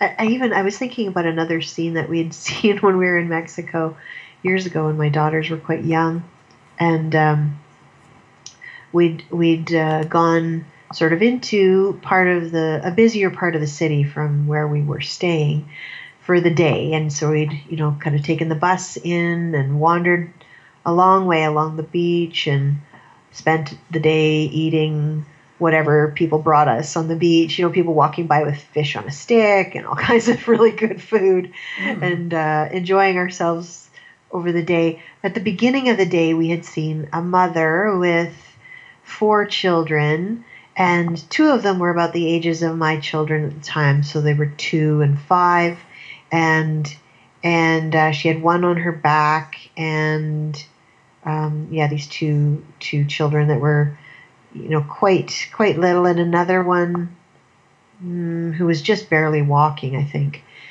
and they were selling little tiny things, and and it was first thing in the morning we saw them, encountered them, and and uh, the girls were like, "Oh, that's different. Hey, these children are working." Yeah. I was like, "Yes, this is different." And then you know we enjoy our full day. We have a nice dinner, and we're just gonna wander back along the beachfront uh, after our dinner, and we're wandering along, and it's nighttime now, and we encountered the same mother with the same children, and my daughters are like big eyes. Whoa, are they still? working? And I was like, yeah, they're still working. And so then my daughters were like, well, can we buy something from them, mom? They need to have, you know, oh, I wish I'd, uh, you know, brought something out to them and whatever. Their their compassion was sort of well placed there, and it was really sweet. And then, uh, so I mean, that was just touching. That wasn't necessarily a, a thing about attachment. It was just, you know, my children. Uh, experiencing through looking at other children and their lives Mm. must be so very different from my own. Yeah. Um, the the the little beginnings of their own um, compassion and empathy and just wow, I can just see this is this is really different. But yeah. the the other thing that we saw as we're walking along the beach, a bunch of the people who had been earlier in the day selling mangoes on a stick or you know whatever they were selling, they had gathered as this little community on the sand. So the adults are now playing music and singing, and some of them are dancing, and they're just visiting. They're just having this really nice communal gathering. Nobody's um, you know, disorderly or anything like that. It was just, it was clearly a community of people who supported each other. And all of their children, the ones that, you know, have been sloughing wares all day, are gathered up and they've got these like blankets laid and out on the sand. And all these little kids are just sleeping like little clumps of puppies, all cuddled up together in these great, and these great piles of cuddles, and just sleeping right there on the beach, right, Aw. you know, within within uh, close distance of the adults, but clearly such safety. Even though I thought, wow, you know, this is it's beautiful. These children probably are like a sibling extended family group Mhm. for each other. There's a lot of attachment here. This community is beautiful. Yeah. And yet, um, you know, we think, oh, poor people, they don't have, but I think, well, I think I think they're rich in some ways that we are not. Oh, yes. Yeah, we have a certain type of privilege, but same thing in Peru when I went into the high Andes last year and saw their really well functioning attachment culture.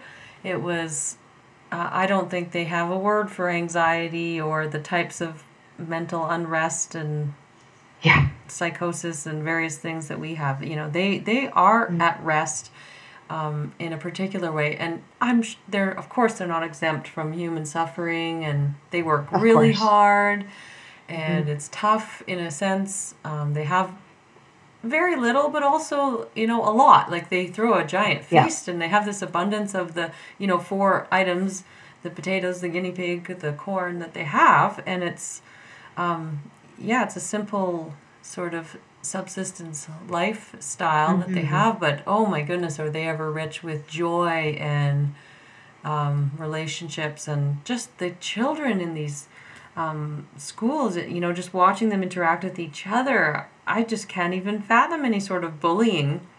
You know, maybe light teasing, I could see it going there, but, you know, not Sure. the types of bullying and issues that we see with young children and, you know, the mental health issues that we see mm-hmm. here. Well, and I suppose in a community like that, the children have little need to step into alpha by default.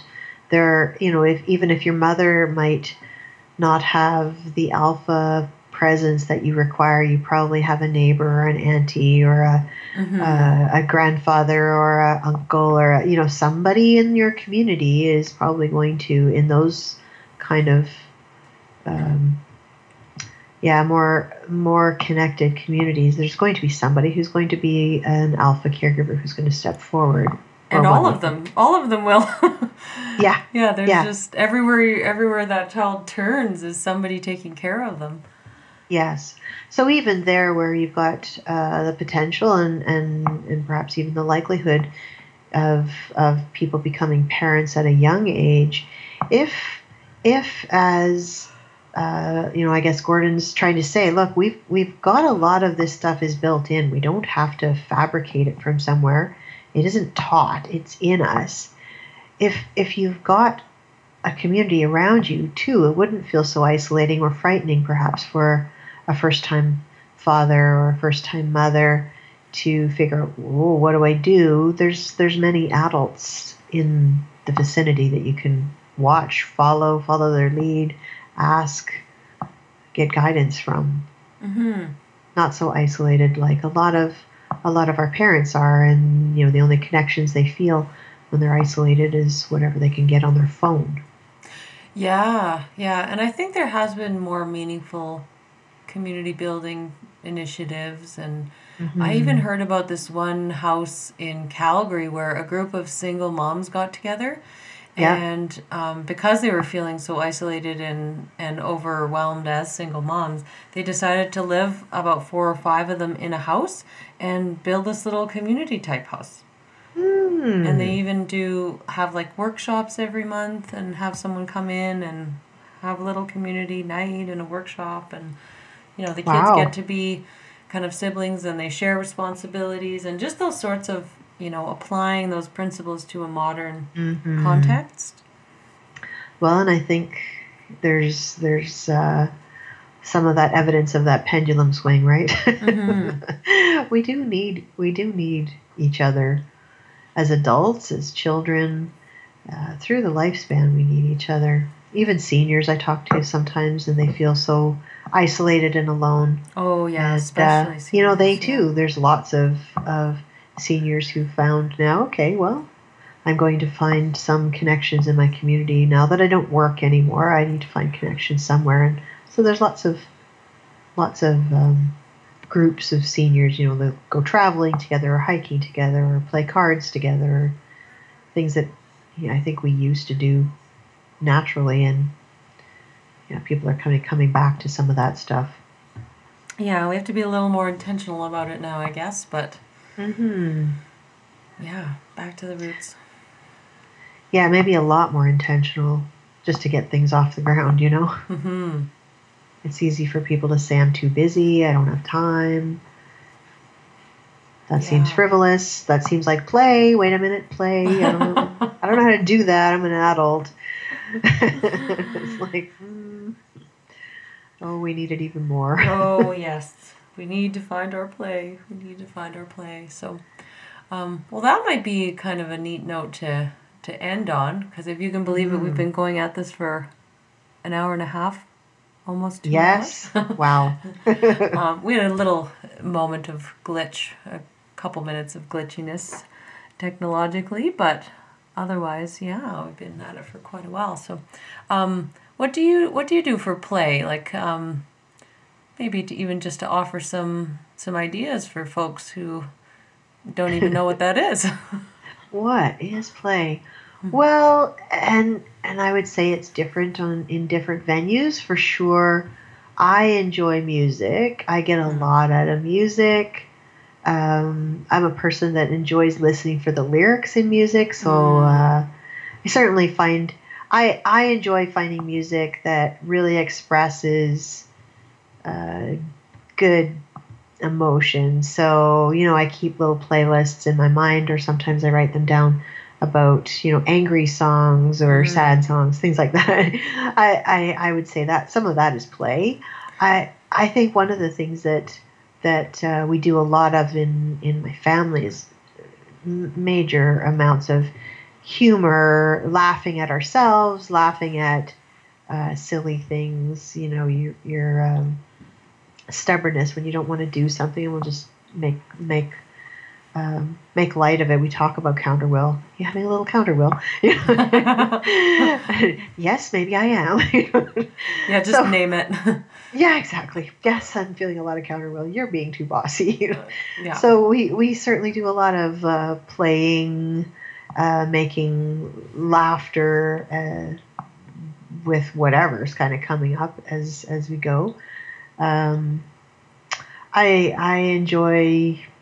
I love getting out in nature whenever I can. I would say that's a different kind of play, but I just find sometimes um, I can rest in the immenseness of nature sometimes. oh, it's so and- restorative. Yeah. Ah, it is.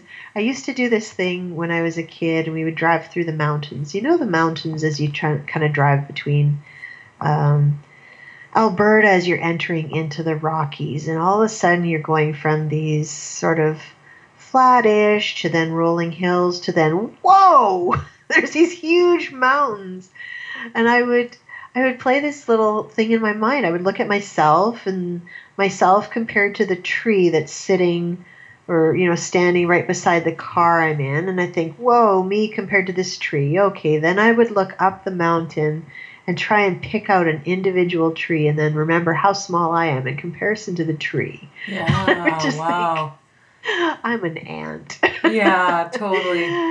yeah and I don't know like it, it was just playing with ideas in a way but somehow when I would think about things like that I would just be like yeah it's okay. It's gonna be all right. Look the world's pretty immense, and there's there's uh there's a lot of things going on, and my my problem in comparison to the mountain that's around me, I think I think there's some bigger things than me. It is fascinating when you play with different angles of perception and Yeah. different scopes. Mm-hmm. Mm-hmm. That's just one of the examples of things that I used to play with in my mind, and I think, holy cow, you know. Um, but yeah, but lots of things I think you know, play playing with ideas and words and music are probably my main things. Yeah, yeah. So for music, you you try to find the matching emotion. Like if you're frustrated, you try to find the mirror in that in those lyrics or in the in the way that the music feels that meets you where you're at. Sometimes, or uh, I mean, I don't even have to be uh, angry just to find quite a great deal of humor in some of the angry music and the Mm. lyrics. I think, oh, that's a great way of blowing out some steam, you know. Yeah, yeah. um, yeah, so it doesn't necessarily have to resonate for me to get some some enjoyment out of it. Mm. Um, yeah, I I certainly I like thinking in metaphors and stories as well. I think that's playful, playing with ideas. Mm-hmm. Hmm. Yeah, me too. I use music a lot like that too. And where I just kind of know when I get in the car what which song I need to listen to. Yeah. For whatever yeah. reason, I might not even be feeling that, but then that song takes me there and I I just had to go there for some reason. Exactly. Yeah, where I mean, intentionally, I feel like, oh, maybe I didn't get a good sleep. I need a bit of energy. Then there's Ah. certain songs I can just play and they just pump me up. Yeah, exactly. Yeah. Yeah. Kind of more fast-paced music that just kind of revs you up and suddenly you're not tired. yep. Yeah, I I use music in much the same way. I think that's probably one of the most, um, yeah, the easiest bypasses. Just straight into the limbic system. Yeah. Everyone has to drive in their car. We all have music that we connect to and. Yes, or even if you know you're taking transit, a lot of people are, are you know plugged into their their earbuds and listening to something on their playlist, and and uh, yeah, I think we don't always think of that as play as adults, Mhm. but it is play. I think the other thing that we often don't think of as play as adults is is things like the uh, I I really uh, enjoy the late night com comedy news shows. Oh yes. Do you know what I? Yeah, yeah, So, yeah. I Like think- John Oliver and Oh Like those kinds of- yeah. yeah. I mean, I used to love watching Jon Stewart, and now it's Noel. Uh, Noel. What's his name? I think it's Noel, maybe.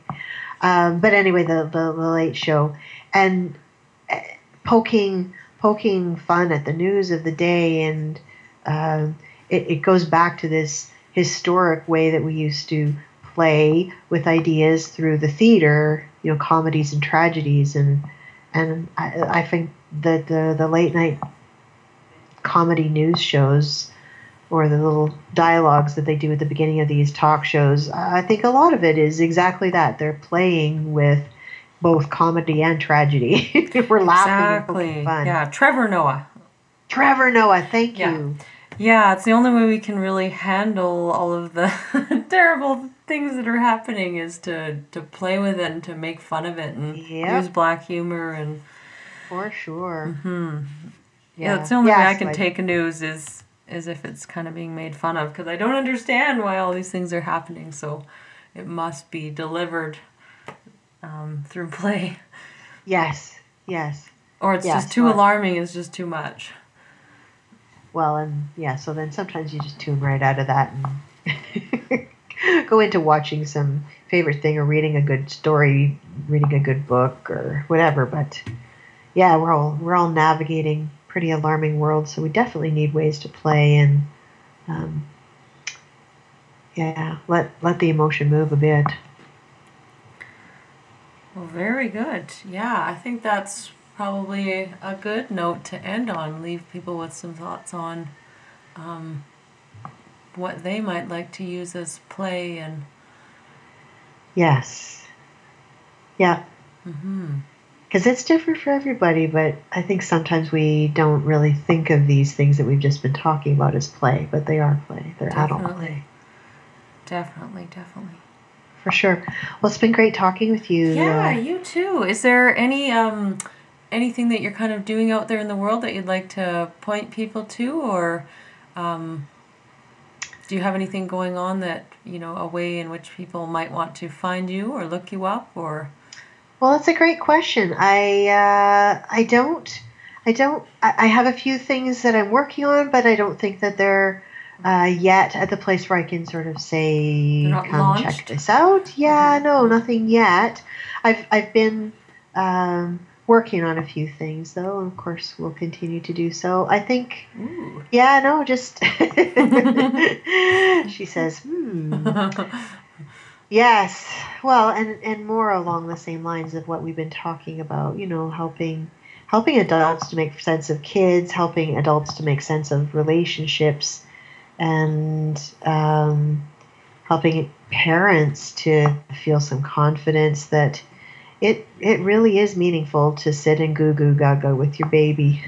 yeah, yeah, yeah, I think that's probably the project I'll, I'll I'll put quite a bit of my energy into in the next year, and and I don't know where to say to look for that, except that uh, um, yeah, there will be more coming, I suppose.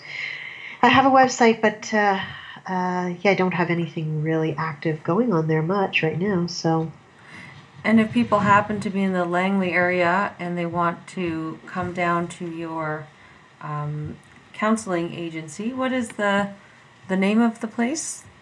my Practice. my counseling uh, office is called Resilience Couple and Family Therapy. Ooh. And that's my website as well. It's just resilience, CFT, C as in couple, and family therapy dot com. So resilience, dot. And uh, yeah, as I'm as I'm working or partnering with people um, and have some more interesting things to go, I will certainly be putting an update and and writing a bit more about that on my site. So. And do you ever do um, parent coaching over the phone or anything, or is most of the work you do just in person? Most of what I do is in person. I have worked a little bit with people who are, um, uh, you know, by Skype, by distance, if I'm going to be um, also meeting them in person. I don't usually start a relationship online though, so it doesn't it doesn't give much access to people uh, being able to to connect with me in a counseling perspective remotely. Although I have I have an interest in and will still be teaching some courses remotely through the Neufeld Institute, and uh, certainly involved in the emotions course and the anxiety course quite actively, and uh, I'm sure there'll be more courses in future. Awesome. Mhm. Well, yeah, I really enjoyed taking the anxiety course with you. However many months ago that was. yeah, so that, that's a that's a fun course because who can't relate to anxiety, right? yeah, definitely. Yeah. Okay, very cool. Well, thank you very much for your time, your insight, your wisdom, your stories. Very welcome, and uh, thanks for the opportunity. And and we'll touch base in person sometime in the future. Oh, we hopefully, can't not, Hopefully not yeah. too far. of course we will. Yes. Yeah, All right. we're we're both keeners for life, so I think we'll For find sure. each other in many of the same um, conferences and lectures and learning environments. We certainly will. All right. Okay. All the best. Yeah, to you too. All right. Take care. Okay, take care.